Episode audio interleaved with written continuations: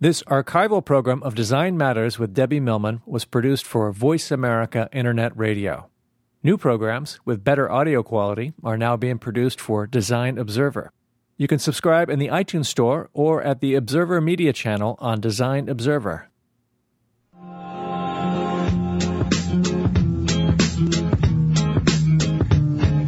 Welcome to Design Matters with Debbie Millman, the show that takes you inside the provocative and stimulating world of design and branding as it intersects with contemporary culture. Here's your host of Design Matters, Debbie Millman. I have often wondered what it would be like to be a man. I have occasionally suspected that my whole life would have been a whole lot easier had I been born male rather than female, aside from my complete and utter lack of sports acumen I say this not because I question whether or not I have more testosterone than I really should have as a woman, because I think I actually do, but rather because it seems a lot easier to be a man in the working world and to have it all, so to speak. I also say this because when I'm being bossy, I wouldn't have to worry that I'm being perceived as bitchy. When I'm moody, I wouldn't have to worry about being thought of as premenstrual.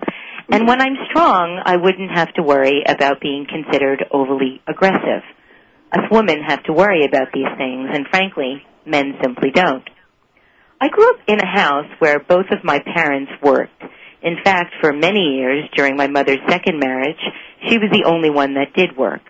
When I thought about what I wanted to be when I grew up, I just assumed that I would work. Having a family and a house in the suburbs did not even register in my fantasies of adulthood my idea of the future was always about a career, financial independence, and self-expression. My choices never included being a mother. At least they didn't until I hit 40 and worried that if I didn't make a move soon, I would never be able to be a mom. It seems unfair that we girls have a built-in expiration date to have biological children, and as I approached the finish line to my maternal window, I found out that once again, given the choice, I didn't want to go to the extreme lengths that would require for me to actually have children. I often joke now how much easier it would be for me to have a wife, and I still joke about it, but now I wish I didn't have to joke. It is hard to do it all when you work 60 hours a week, and while I adore what I do, it would be nice every once in a while if someone else could pick up the dry cleaning or buy all the pet food I need for my four furry friends. But in the grand scheme of things, I do love being a woman mostly because I like the clothes and the shoes and the makeup, being allowed to cry at sappy movies, and being allowed to watch sappy movies without fear of being a sissy. But I also love being bossy and strong and decisive. And I love other women that are like that too. My good friend Stephen Hinton sent me a link today to an article in the New York Times about what is now being referred to as girl crushes. Apparently this is a new phrase that many women use in conversation, post on blogs, and read in magazines. It refers to a fervent infatuation that one heterosexual woman develops for another woman who may seem impossibly sophisticated, gifted, beautiful, or accomplished. And while a girl crush is, by its informal definition, not sexual in nature, the feelings that it triggers, excitement, nervousness, a sense of novelty, are very much like those that accompany a new romance. Stephen sent me this link because of my own admittance to a fervent infatuation I have on my friend Emily. What is interesting for me is that this crush is all about what I love most about women and being a woman, the ability that we have now to be both beautiful and accomplished with and for each other. Maybe it is with these new types of relationships we can redefine what it means to have it all. In the meantime, while we may still have difficulties having it all, I think it's nice to know that we can be all, albeit with some strong stereotypes still to combat. But as Shelley Lake once said, well-behaved women rarely make history. Well, I say this, here's to being bad. Today's show is all about being bad, but it is quite ironically showcasing the talents of six very bad boys. This is the continuation of our most popular show of last season, Bad Boys of Design, but with a fresh roster of bad boys. Let me introduce you to the lovely gentlemen on today's show. Rodrigo Corral, born and raised in New York, was a valuable member of his high school basketball team until he defected from the sporting life for art school. After graduating with a BFA from the School of Visual Arts, Rodrigo went on to become an art director at Doubleday Books. Since leaving Doubleday in January of 2002, he has been running his own studio where he works with clients in music, theater, and hospitality, along with those in his first love of books.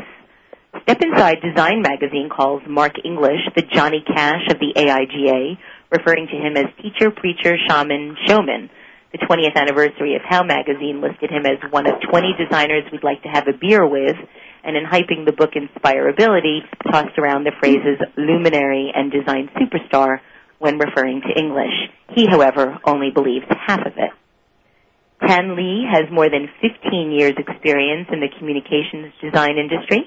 Prior to joining Wong Doody, love the name, as creative director of design and brand development, Tan was creative director at Young and Rubicam Brands, a senior design director at Landor Associates, a partner at Pop Interactive Agency, and a co-founder of Grip Design Studio. Tan is also an author on the design blog Speak Up. Bennett Peji is the Commissioner of Arts and Culture for the City of San Diego and an AIGA Fellow. His firm, Bennett Peji Design, specializes in urban and district branding He is a founding board member and regent of the Baja California Missions Foundation, founded to renovate and preserve the historic missions in Mexico. Felix Sockwell is a transplanted New Yorker, happily married and living a somewhat normal life. Interesting to hear what his definition of normal is in Maplewood, New Jersey. He co-founded the Brand Integration Group, better known as BIG, in 1997. The next year, he began a career as an illustrator and freelance identity designer and since then he has managed to piss off a stadium full of boosted up art directors. And last but certainly not least, John Zapolski's work has helped people from nonprofits, startups, and Fortune 500 firms better understand and engage their customers and more clearly envision the future. Prior to starting MIG, John headed design practice development for Yahoo and helped found the Institute for Information Architecture. Whew. Welcome, gentlemen. Thank you. Thank you for being on Design Matters. And so I have to ask you all first, and I should probably ask you these all questions alphabetically. Um, who's your favorite female designer? Rodrigo, you first. Ouch. I, oh God. Emily I or Bonnie? Give make it easy for Emily. you. Okay. Emily Oberman is by far the greatest designer, female designer. Marc, how about you? Stefan Sagmeister. okay. Tan, how about you? Uh, April Greiman. Okay. Bennett? Lucille Tenazas. Oh, of course. Felix? Uh, I would uh, hazard a Sharon Werner. Okay. And John, what about you? Um, I'll say Noreen Morioka. Oh, wonderful. Hey, oh, time out. It, yes. It's English. Uh, my phone wasn't working a second ago. Oh, really? When you said Stefan Sagmeister? No, that was someone else who said that. That was, Oh. that was one of the bad boys. No, I've got a girl crush on Emily.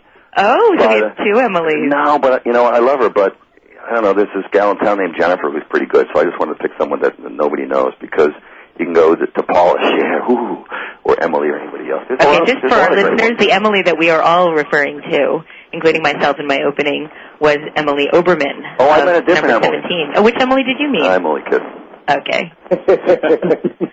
So you have all been known for doing really edgy and provocative work, and yet you also all do corporate work. Um, Rodrigo, you first. Um, which do you find harder to do? Uh, I, I think it's uh, it really depends the project, but uh, more recently, I have to say the the book work is is is a little more difficult because it feels like it's continuously changing. In what way? So, uh, depending on the the publishing house you're working with, and combined with the needs of Barnes and Noble, which uh, which seems to always factor in now more and more. Mm, where- that's happening in consumer goods as well, where you have to think about what Walmart is going to think in addition to, you know, what your average consumer is going to think. Makes Yeah, and really going back- to do good work. Going back uh, maybe only six years ago, seven years ago, that wasn't really an issue, but now it's definitely it's another factor to, to consider. Aside from an author, an agent, an editor, a publisher, we now have the the booksellers Yeah. who have a major opinion. So And do you feel like they're compromising the work? uh, it it sometimes sometimes and sometimes it's actually for the better, uh, but it can make such a difference. Where uh, a bookseller, a book buyer can come to you and say, if you don't change this package, we will not buy no more than 2,000 copies versus if you change it, we will buy 10,000 copies. So uh, it, it does it does impact your design. Do you feel compromised? Mm, Sometimes, yeah, but but you know, it, it really depends. It depends on the on the project. Sometimes it's worth it. It's worth it to to get a a, a book out that's going to have, you know, it's going to have three hundred thousand copies. It, it might not be the best design possible, but you know, considering the circumstances and the expectations of the book, uh, it, it can be pretty good. Do you have an example of a book that you could share with us wherein that happened? Uh, most recently, I, I uh, worked on the follow-up book of James Frey, My Friend Leonard, which is a follow-up book. And overall, I was I was really pleased with it, but it came down to having to put a national bestseller line on the book. Now, Mm. anybody listening might think like, "What's the big deal in that?" But to me, that just does it, it complicates the design in a way that just it doesn't work with it. I think it only adds another layer of sales that I'm not really interested in. Yeah, it's like on packages when you see same look, brand new recipe, or same recipe, brand new look. well, we're going to need to take a commercial break. I'd like to let everyone know that they're listening to Design Matters with Debbie Millman on Voice America Business. I am Debbie Millman, and my guests today are the new bad boys of design, Rodrigo Corral, Marc English, Tan Le, Bennett Peji, Felix Sockwell, and John Zapolski. Oh, we will be right back with our broadcast after these messages, so please don't go away.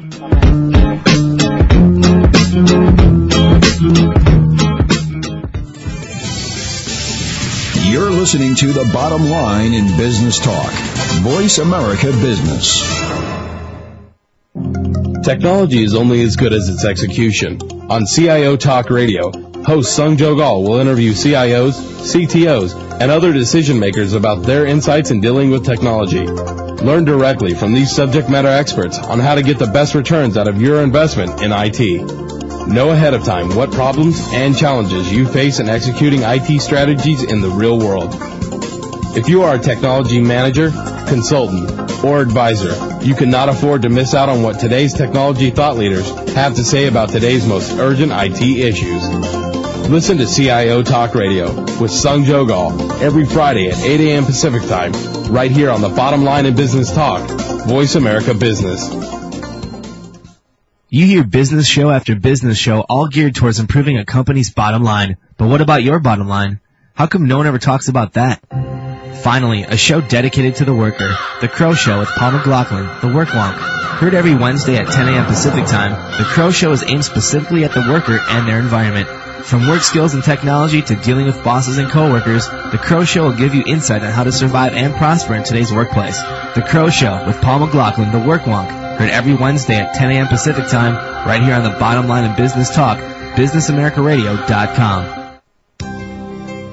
Think you've got a grip on the profit potential your property has? Tune in to VoiceAmerica.com Wednesdays at 2 p.m. Pacific Standard Time for Commercial Real Estate 101 with Dennis Manning. Dennis will teach you the ins and outs of the massive world of real estate. You will learn the rewards and pitfalls of why to invest in commercial real estate. You'll also hear from experts in property management, lending, title work, tax deferred exchanges, legal issues, and many entrepreneurial investors. The best part? You'll learn to generate a regular income that'll lead to enticing capital gains. So don't miss one moment of Commercial Real Estate 101 with Dennis Manning. Wednesdays at 2 p.m. Pacific Standard Time, right here on VoiceAmerica.com.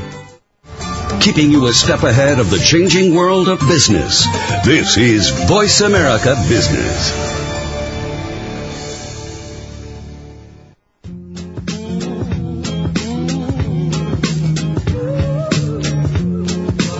Welcome back to Design Matters with Debbie Millman. If you would like to be a caller on the show, dial toll free at 1 866 233 7861. Once again, that's 1 866 233 7861. And now back to the host of Design Matters, Debbie Millman.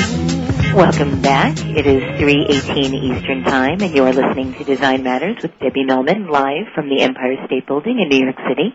I am your host, Debbie Millman, and my lovely guests today are the new bad boys of design, Rodrigo Corral, Marc English, Tan Le, Bennett Peji, Felix Sockwell, and John Zapolski.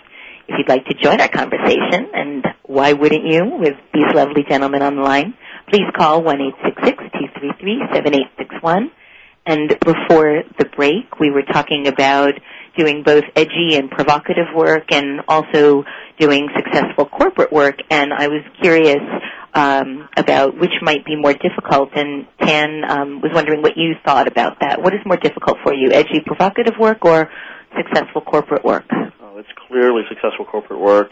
I mean, it's um, you know, uh, kind of edgy, provocative work. That's that's doing work for yourself. That's doing work for other designers. You know, you get to pretty much have the sky's the limit. But corporate work, man, it's the art of war. It's it's it's persuasion. It's it's strategy. It's uh, it's it's battle. It's uh, it's going out there and basically, you know, rallying your own internal troops and and sort of engaging not only the, the clients and and showing them um, sort of your good ideas, but also um, sort of second guessing the marketplace itself. Um, and uh, you know, there's there's a lot of push and give, and at the end, you know, everything blows up, and you don't know what happened. I know, I know. Now, you started your own firm. You work for one of the world's biggest firms, Landor. Mm-hmm. Um, now you're working for what I would call an it firm, Wong Doody. Um, aside from size, what do you think has been uniquely different about these experiences? Uh, well, you know, there's the rewards of um, of uh, sort of that comes from ignorant bliss of running your own place, and you know, you don't know what you're doing, and and you kind of discover as you go along. Um, and then all of a sudden, you know, I, I get plugged into one of the world's largest network agency, and then the the scale of um, sort of engagements of clients and and and internal teams is, is I mean, it's a completely another league, and and you start to understand why, you know, all these fabled giant projects, uh, you know, branding projects that are, that are six seven figures you start to understand why they cost that much, why they're that involved, why they're that complicated. What is one of the most expensive projects you've ever worked on or contributed to? Um, well, we did a uh, we did a uh, sort of a brand uh, development project for uh, Microsoft that was uh, you know well into seven figures, and um, you know, but a big component of that was brand research, and um, you know, trying to come up with you know essentially what the market wants and uh, in my experience, research is you know, probably the most expensive component of any kind of uh, large-scale brand development. Marc, what about you? Um, you've done quite a lot of work in the entertainment business. You've done corporate work as well. What do you feel is more difficult? Do you feel like it's it's easier being edgy or easier being corporate? I think it's I think it's difficult to be corporate in the sense that much like um, most people in the United States eat white bread, most people who run any kind of a business, whether it's a small mom and pop organization or even somebody as large as Microsoft, a lot of times they still try to play it safe. And they are more reactionary than they are proactive. They want to be followers rather than leaders. And it's difficult to pull any kind of a project through if if they want to take a, a leadership stance. I, I think the most frustrating things for me have been when I've sat down and we've gone through creative briefs and we've done, done the dog and pony show and the clients have said, yes, we want to be industry leaders in this category, and then you've done your homework, you've done your due diligence, and you put it out there, and you're like, well, not really. Yeah, I often talk about the time I was working with a company and the CEO said that they were looking for truly revolutionary change, you know, really change the game, flag in hand, charge forward. And what they meant by revolutionary change after, of course, we showed them the first phase exploratory was going from light blue to dark blue, and this was not IBM, so therefore it was not really what I would consider to be a revolutionary well, that's, change. That's, that's part of the deal in any kind of business is an understanding the evolutionary process and and bringing them from you know from one comfort level to the stretch level and and trying to move it out there and, and businesses of all sizes are like that. But again, going back to my white bread theory, not everybody wants that healthy seven grain bread or or not everybody wants to have a fine wine made out of grapes, they want to have grape jelly or grape juice. And it's kind of figuring out what that is. And sometimes they'll come back to you later on, even after you've asked all the questions and give you more information that totally changes direction. And, and I've, I've heard people at every level talk about this problem. Now, you mentioned that you thought that Microsoft or a big company like Microsoft would play it safe, yet Tan, correct me if I'm wrong, and I certainly very well may be. Um, I always have gotten the impression from the work that, that we've done with Microsoft that they really are trying not to play it safe. What has your experience been? Um, well, Microsoft has more money than God, so they they can they can play it every which way possible. Right. But at the end of the day, um, it just I mean, from my experience, you can do all the exploratory work you want, but the market is very slow to change, and they are the most responsive to the market. Well, yeah, I think you're right, and, and one of the reasons I mentioned that, not that I've done any work for, for Microsoft, and not to name names, but let's just use a pseudonym. A company called Pantygram, for instance, um, has, Oh, has, has, has been doing some work with them. And from what I understand, it's it's it's difficult uh, bringing those big ideas to light, and it's frustrating. Now, Felix, you have really made a, a very successful career out of working as an independent illustrator, and yet you also co-founded what is considered arguably to be one of the best brand design, brand consultancies um, in the United States, Brand Integration Group, part of Ogilvy and Mather. Um, how was that? How did you make that transition from illustrator to brand executive back to illustrator? Interesting. Um, well, I, I sort of hit the ground at an awkward place. I, I freelanced back at Ogilvy for another month and a half after I quit, and uh, I sent out a couple of form letters, maybe 15 or 20 form letters to different hotels here in New York because I'd had some extensive work with with Starwood, and I uh, I ended up snagging one of Pentagram's uh, old clients, uh, the Meridien Hotel, Mhm. the Parker Meridien on 57th, and uh, was on retainer and with them for a year. so they sort of supplemented my rent and uh, helped me uh, afford to get postcards for my illustration startup. Now, have you do you find that edgy, more provocative work is more difficult than corporate work, or vice versa? Uh, corporate work's always tougher, um, but I have the luxury of not not reading any of the uh, demographics and the focus group studies. Um, so I I sort of come at it fresh when when with a firm. I usually do freelance for these these identity firms, and they just call me up last minute, and uh, I just churn out stuff. A lot of it I've already finished, and just sort of put polish on it. But you know, it's it's it's okay. Now, in your in your in your official bio, you say that you have managed to piss off a stadium full of boozed up art directors. Give us one example of pissing off an art director, Oh, oh, I got a good one. and especially if they're boozed up, and we want all the details, well, I please. think they're boozed up. They're definitely high. all right, details, please. Details. This is Talk Radio. Yeah, I did some uh, work this week for uh, James Victore and I collaborated on this one. and Also, Thomas Stoops did a little bit of work on it too. But uh, for Goodwill, uh, People at Goodwill are boozed up art directors. no, no, the um, the agency that handles Goodwill. I'm not going to say any names, but they're in the Midwest, and they um, they hired me to do this thing, and and um, I'm not going to go through the whole thing, but at the end of the day, they they they didn't think that I uh, I, I met the criteria for the assignment, so they sort of fired me. And uh, How do you sort of get fired?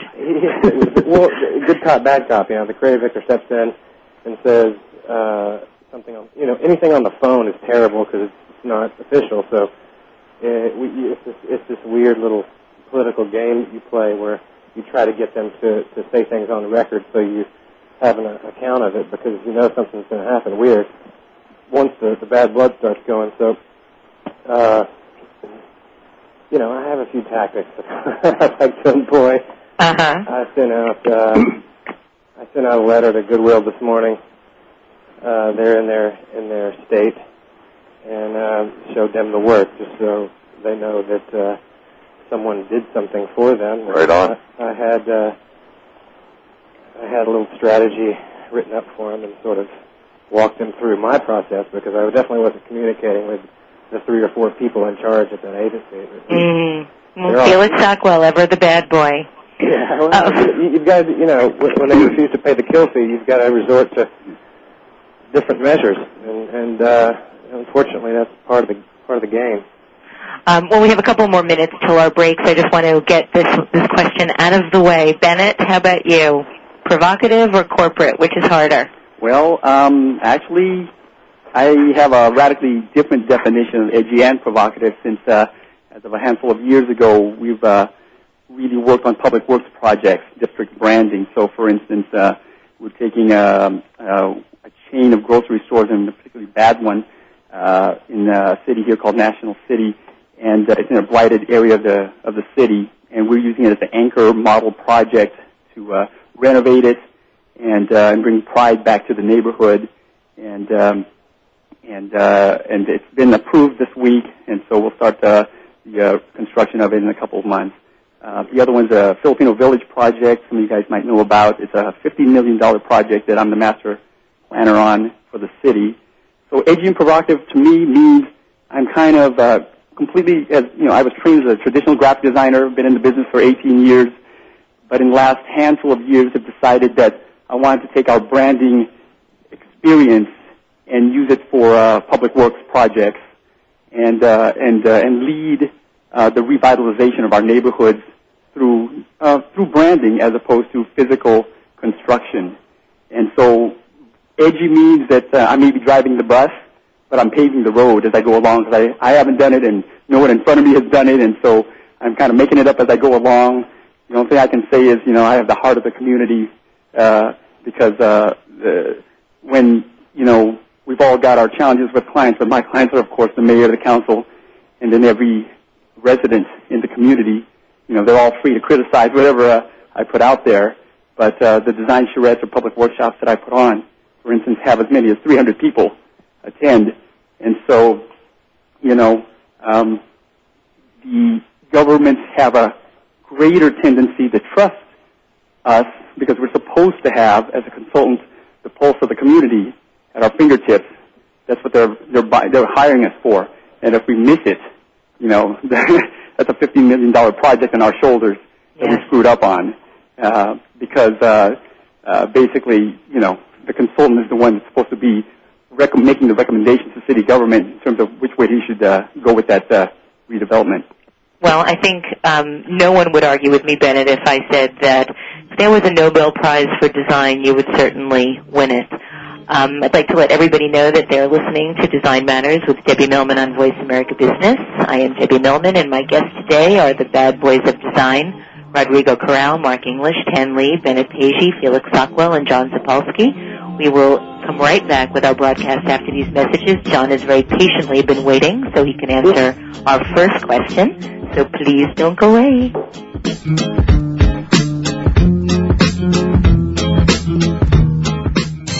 When business is in your blood and you need answers, get connected. Call 1 866 233 7861. Are you feeling slammed and suckered in today's stock market? If so, then you need to tune in to Profitable Investing with Jordan Kimmel. Every Thursday at 8 a.m. Pacific Time, Jordan Kimmel will train you in what you can do to beat up the big boys on Wall Street, as well as share his secrets to success so that you can buy and sell like a profit pumping pro. Grab the bull market by the horns and listen to Profitable Investing with Jordan Kimmel. Every Thursday at 8 a.m. Pacific Time, right here on the bottom line in business talk. Voice America Business. Business talk is all we do. Voice America Business at voiceamerica.com.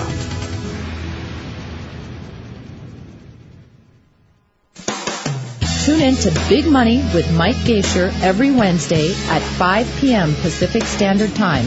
Mike will focus on the issues, needs, and problems affecting the world's largest investors. Join Mike and his guest from the institution investors industry as they discuss investing and controlling your money. Mike has spent his entire adult life in close proximity with the financial markets and has become one of the world's most sought after teacher and speaker on topics of the securities, markets, and the economy. Author of eight books on the security markets and a monthly newsletter read by over 250,000 people, Mike brings insights, humor, and clarity to this often secretive community. So tune in every Wednesday at 5 p.m. Pacific Standard Time for Big Money with Mike Gaisher on business.voiceamerica.com.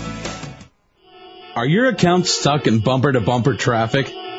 Are your finances flowing at two miles an hour? It's time to crank your cash into high gear by tuning in to Making Sense of Financial Nonsense with Bullseye Bruce Horowitz. Every Monday at 12 p.m. Pacific Time, Bullseye Bruce will give you no nonsense, common sense financial advice that anyone can understand, as well as bring you clarity on some of the most complex and confusing financial issues today. So get out of that traffic jam and listen to Making Sense of Financial Nonsense every Monday at 12 p.m. Pacific Time, right here on the bottom line in business talk. Voice America Business. The bottom line in business talk. Voice America Business.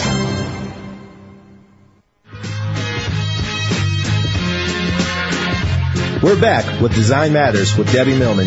If you have a question for Debbie, feel free to call us at 1 866 233 7861. Once again, here's the host of Design Matters, Debbie Millman.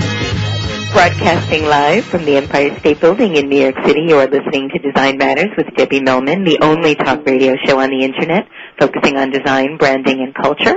I am Debbie Millman, your host, and my guests today are the bad boys of design, Rodrigo Corral, Marc English, Tan Le, Bennett Peji, Felix Sockwell, and John Zapolski. Now, we have a couple more questions, but um, I do want John to get in with his answer about provocative versus edgy, and I do hope we're not boring the listeners out there, as Marc suggested we might be. So, John, hit it. Um, I guess for me, I'd, I'd like to not really see a big distinction between provocative and corporate clients necessarily. Best answer yet. I think back to when I wanted to become a designer uh, when I was maybe 10 years old, and up until that point had thought about being a painter um, Mm. because I could draw when I was a kid, and that's what your parents tell you to do when you know how to draw as a kid. Really? And um, Mine said be an architect. well, you had more practical parents than I did. Um, That's why I'm in therapy. Whoa.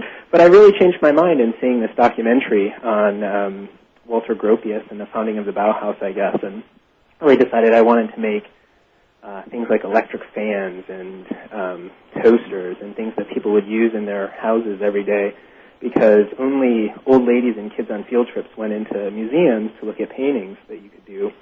But if you created some things that were in, in a way more banal or mundane, um, you could actually reach a much broader audience and, and change their lives um, in subtler ways. And so I guess I'm still idealistic enough.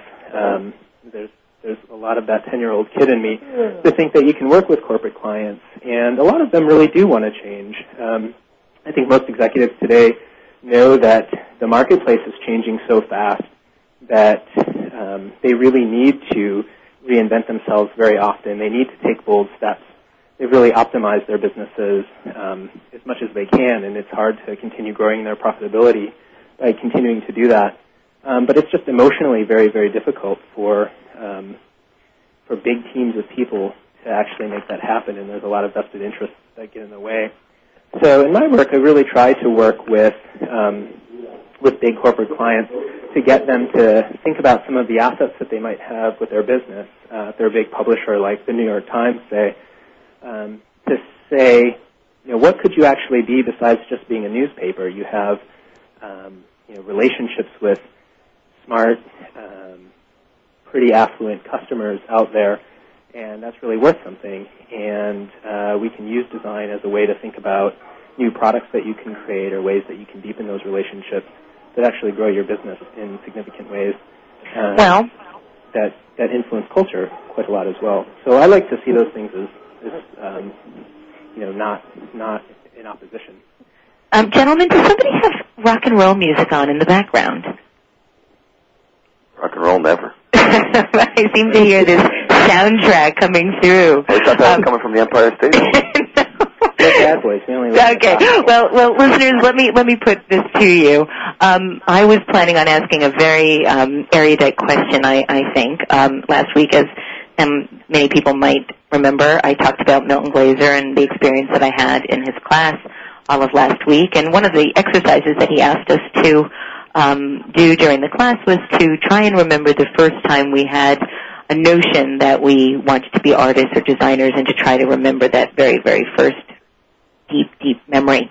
And so I, I wanted to pose that question to the bad boys today, and then I, I think it might have been Tan who fought back quite a little bit and said, we're bad boys. Who wants to answer that question? I think the listeners probably really want to know when was the last time or the first time we used fuck in a client meeting. So I think I'm going to go with that question instead. Um, Tan, how about you first? Coming from Landor, when was the, the, the first or last time you um, used the word fuck in a meeting? Um, actually, it was uh, I was I was doing a uh, profile book actually for another um, design firm, um, an interactive agency, and um, you know, so eh, here we here I am doing design work for a designer, which God I should have known would have been just hell. Um, so we're you know we're we're talking through this book, and I'm trying to get the stuff out, and you know you think another designer would understand more than a than a client. But uh, she kept pushing back. She, you know, she started uh, messing around with, um, you know, our print quotes and everything else. And you know, my my uh, senior designer was just completely exasperated. And uh, we, we were about to give up the project when, you know, I was on the phone trying to appease her, and I, I I just couldn't figure out what else to say. And so I finally said, "Hey, you know what? Please let us do our job and stop fucking around with the project." Ah. So what happened when you said that? Silence. silence on the other line and silence from uh, uh I was on I was on a conference call and uh silence from the you know the group internally in the table and she went back on and of, of course she was a little bit uh shocked and sort of outraged that I would said that and said well you know it's our money and blah blah blah but anyway at the end of the day Oh, she paid the money card. yeah she totally did because there's nothing else she could do but she knew I was right so Mhm. she did stop fucking around with the project and we got a very successful project out of it but I, I don't she never really forgave me for that so Really? Rodrigo, what about you? When was the first or last time you used the word fuck in a meeting? The the last time and probably probably the first and the last time was uh I was I was working at a at, for a publisher and uh and I was there for maybe three months, maybe four at most, and uh the publisher calls me into his office, asks me to have a seat. I knew something was up, but I wasn't quite sure what it was, and uh he says, uh, you know, things aren't gonna work out. And the, throughout the whole three months, I, I just had a feeling that just things were not going to work out between uh, the publisher being very overbearing and, and the and the marketing director being overbearing. It, it just the signs were, were were pretty clear. Well, he sits down and tells me things are not going to work out, and I'm pretty pretty kind of surprised. And uh, I just I was pretty speechless. So I felt like, okay, I'm out of this job. So what do I got to lose? So as I was walking out, I just said, "Fuck yourself." Oh my God, Rodrigo! You're shocking even the bad boys. and that was it. And I was like, what have I got to lose? I've just been fired, so, and I've got a nice severance out of it, so, sure, what the hell? It's already been signed. I don't know. I've, I've got a story from the other angle. I don't know. Maybe ten years ago, I developed a potty mouth. Maybe it's because of like you, Debbie. Uh, you, you work late and say, you know, why don't I have a wife home doing my ironing and all that stuff? But uh, I guess about a year ago, James Victore and I were in Tijuana at this lecture, and and he's motherfucker this and motherfucker that and motherfucker motherfucker, and I, and he says motherfucker, and I just say fuck, and motherfucker sounded that much more vulgar than fuck. So I said, wait a minute, I should back off a little bit because I remember doing a talk in Baylor a number of years ago. They brought me in to kind of help burst the bubble and introduce people to the real world, and I really backed down my cursing to well, there's maybe two or three fucks, maybe one or two sucks. And I always ask people to email me afterwards to, you know, give me some comments on the on, on my talk. And to a person, they all said it shows that you're you're less intelligent and you're uneducated. And my response to them all was, you know, much like um, our last guy here is, say fuck 'em. But I remember also talking to a group up in Oklahoma. It was high school students and their parents and grandparents, and I did say "damn" once, and I and I really bit my tongue the whole time, and, and it kind of worked. Well, actually, I have some very good alternative words to um, damn or damn it. When and it's something about boys and cursing I find very intriguing. I think that in general men tend to have slightly dirtier mouths than women. Or at least sexy. Dag nabbit. no, well, so when my brother Josh was a very, very little boy, he's 25 years old now. But when he was a very little boy, I guess he'd heard either me or my other, my my older brother or my dad, somebody say, "Damn it!" and he sort of got hooked on that. You know, like two or three years old, and you know he wouldn't get his way, and he'd say, "Damn it!" And we were told he he was told by my father, under no uncertain circumstances could he use that word, "Damn it." So he came up with two alternatives that we still use to this day. He had "Nabbit." Which I thought was very cute, and Damo. So now sometimes, you know, I'll stub my toe or something will happen. I'll be like, Damo or Nabbit, and I feel like that's just as just as satisfying as saying fuck. What are you freaking kidding me?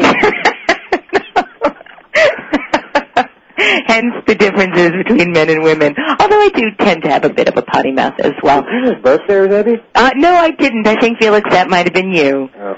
Actually, on uh, there's a television show on uh, Sci-Fi, um, Battlestar Galactica, and uh, Love it, love it, love it. It's funny. It's like to Oh, to make- right? They they substitute the word fuck with frack. Right. So all of a sudden now frack has become this sort of uh, vernacular, um, you know, funny cuss word. Yeah, it's really funny to hear them say, what the frack? We are so fracked. But you know, it's interesting how we designate meaning with words. You know, if it were, if frack really had the resonance or the meaning of the word fuck, it would sound very, very different and it would be a much heavier kind of word. Whereas because it has no association with anything, it really could mean anything. And it's interesting the, the way that we put certain references into words. Um, Felix, you didn't tell us. First or last time you used fuck in a meeting? Uh, uh, you know, uh, uh, I, I can't say I've ever remembered using it. Um, dumbass. I call people that a few times. Uh, I, you know, What's more offensive, fuck or dumbass, I wonder? I, you know, I, I try to do everything with email, Mhm. so I, I, I tend to try to choose my words um, when things get awry like that. But um, you know, I try to try to play it safe when it comes to telling the client to fuck off. Mm, Bennett, John, what about you? And then we have to go to commercial break. well, Happily, hanging out thankfully. with the boys, you know, we'll use it. But just for a, a little ed- education, since I'm Filipino, I'll give, I'll teach you guys the uh, Tagalog, the Filipino language version of uh, of, of fuck. Oh, Here, joy. Here goes. Ready? Yeah. Putangin na mo. Putangin na mo. Well, practice that. And uh, if you're, as you said, we all have uh, meetings associated. If you're uh, in a circle of uh, Filipino community leaders, uh, you will definitely be stoned. Well, somewhere, somewhere Milton Glaser is shaking in front of his drafting table with the alternative question I've posed you as opposed to what I'd originally intended. We're not the bad boy. You're the sad boy. You're the sad boy. well, I have to let everyone know that they're listening to Design Matters with Debbie Millman on Voice America Business. I am Debbie Millman, and my guests today are the bad mouth boys of design, Rodrigo Corral, Marc English, Ken Lee, Bennett Felix Sockwell, and John Zapolski. We will be right back with our broadcast after these messages, so please don't go away. More and more people are starting their day with informative, focused business talk. Top experts. Today's business issues. Voice America Business at voiceamerica.com. What stock should I buy? When is it time to sell? Where do I turn for honest advice on my portfolio? For the answers to these questions, tune in to Trading in Today's Markets with Oliver Alvarez and Greg Capra every Thursday at 9 a.m. Pacific Time. On the show, Oliver, Greg, and their guests will discuss the daily going-ons of Wall Street, as well as give you tips on how to identify the hottest sectors and trends in the market. Improve your portfolio. Listen to Trading in Today's Markets with Oliver Alvarez and Greg Capra, broadcast live on Business America Radio every Thursday at 9 a.m. Pacific Time. Business talk is all we do. Voice America Business at voiceamerica.com.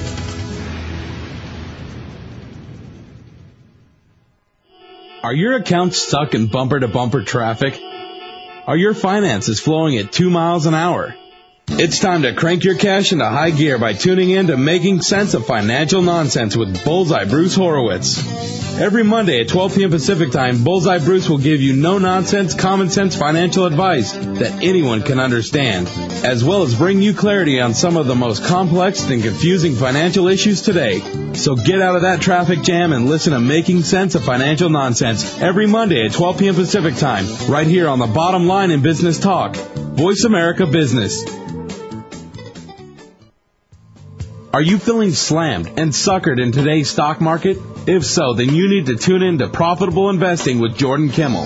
Every Thursday at 8 a.m. Pacific Time, Jordan Kimmel will train you in what you can do to beat up the big boys on Wall Street, as well as share his secrets to success so that you can buy and sell like a profit pumping pro. Grab the bull market by the horns and listen to Profitable Investing with Jordan Kimmel.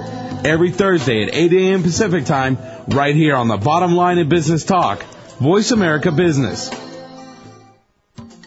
Tune in every Tuesday at 8 a.m. Pacific Time for The Growth Strategist with Eldonna Ambler. On the show, Eldonna and some of today's top business professionals will discuss some of today's most pressing business issues that hold you, the business owner, back. Eldonna will also give you 21 ways to grow with her list of growth strategies. Grow smart, grow profit, and grow your business with Eldonna Ambler and The Growth Strategist every Tuesday at 8 a.m. Pacific Time right here on the bottom line in business talk, Voice America Business. Keeping you a step ahead of the changing world of business. This is Voice America Business.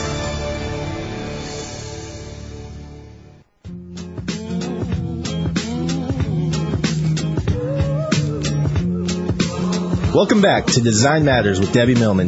If you would like to be a caller on the show, dial toll free at 1 866 233 7861. Once again, that's 1 866 233 7861. And now back to the host of Design Matters, Debbie Millman. Welcome back. It is 3.50 Eastern Time, and you're listening to Design Matters with Debbie Millman live from the Empire State Building in New York City. I am Debbie Millman, your host, and my guests today are the bad boys of design, Rodrigo Corral, Marc English, Tan Le, Bennett Peji, Felix Sockwell, and John Zapolski. And gentlemen, we have a caller on the line, Lisa from New York. Welcome to Design Matters. Hello, Lisa. Hi, everybody. Um, after the right before the break, that conversation, I'm almost scared to ask my question. Make it sound so serious, but I'll try. Please, please add some seriousness to this conversation.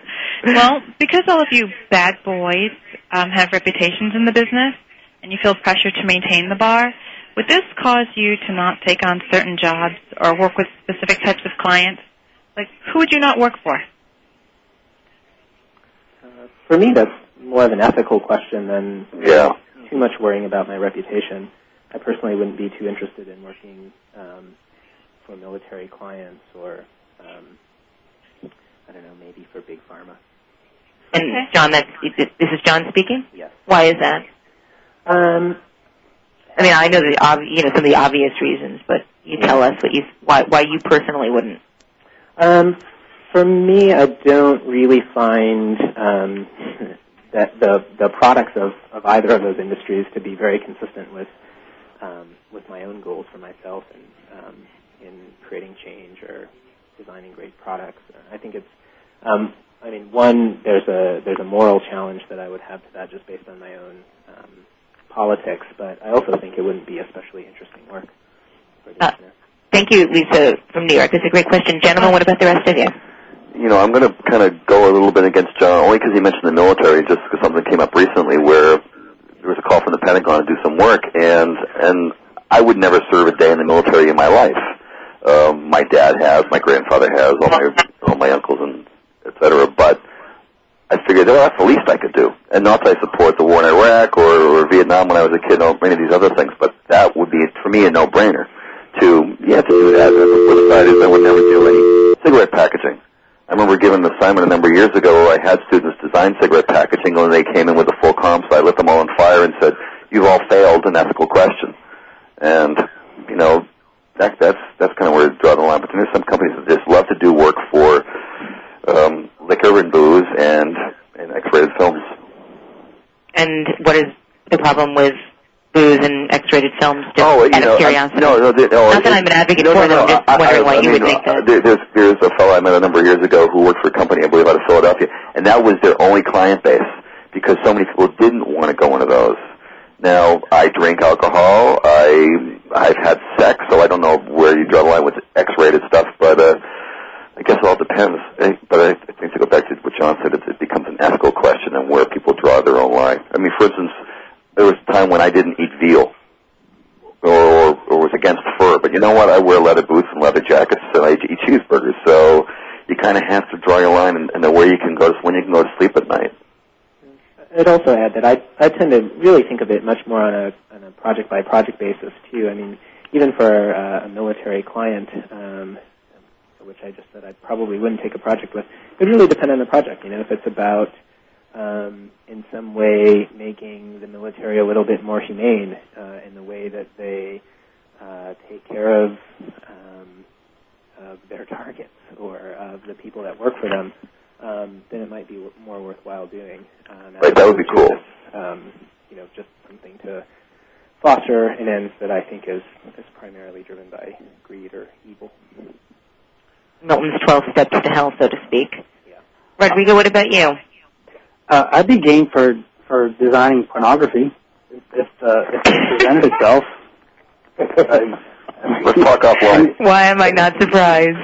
Somebody out there listening, you can reach me at two one two. Yeah, I'd be I'd be. You're going to I'd get be a phone call from Sam Butts. I'd be game for pretty much anything. Yeah, I just uh I love I love designing so much, but uh I'm a dad, I got a family and and um I just think I'd be game for pretty much anything that's presented. Um I highly doubt I'll ever be called to design something for the military, or tobacco, but if I was, I I think I'd give it a shot. Okay. Good to know.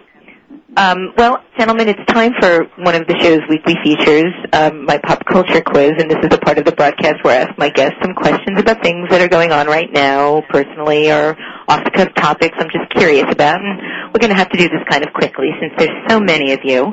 Um, but um, what defines a man more, his drink or his drive? Rodrigo? Drink. Marc? Oh, drive. Tan? Drive. Bennett?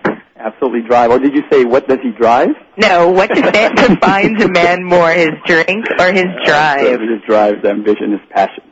Uh, Felix? He's drinking while driving. and John. And John. Uh, I'll say drink. Okay. Angelina or Jennifer? Rodrigo, you first. Oh, geez, it depends. If I want to go out to eat, I'm going to take Jennifer.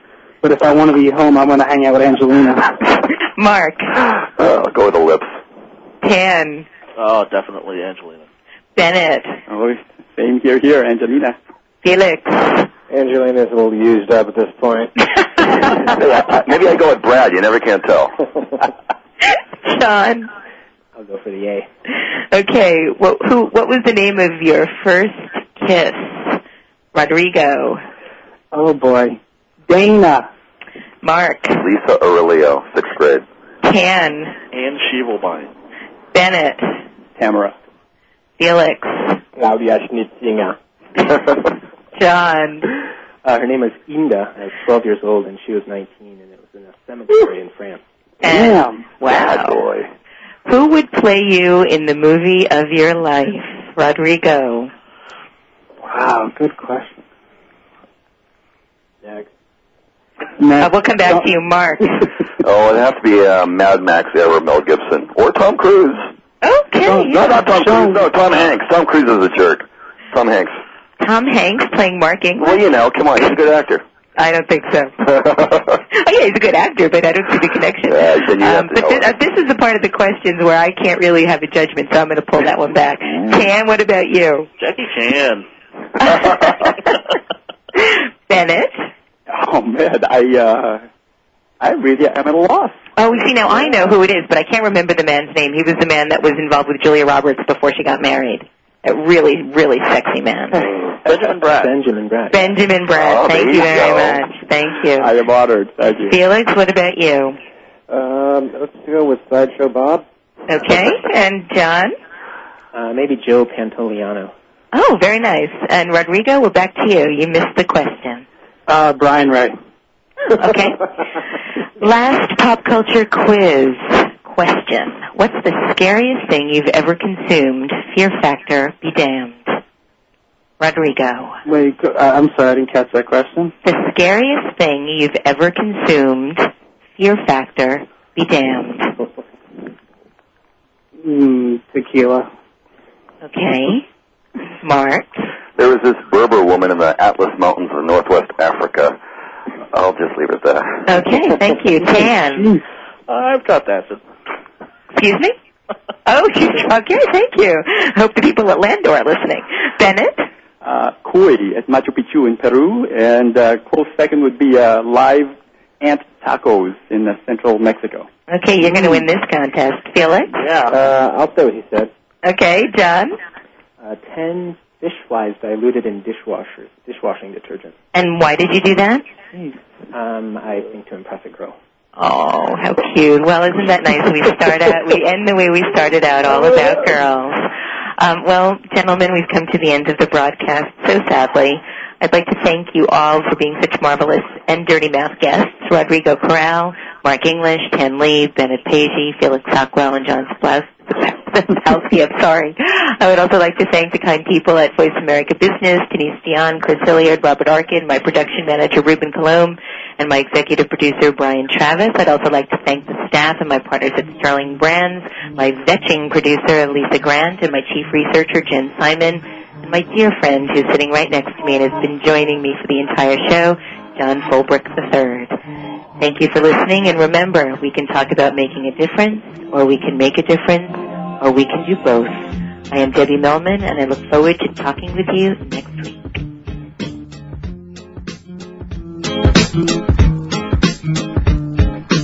Voice America Business would like to thank you for tuning in for Design Matters with Debbie Millman. Be sure to listen every Friday at 12 Pacific Standard Time for another exciting hour of Design Matters. Right here on the bottom line in business talk. Voice America Business.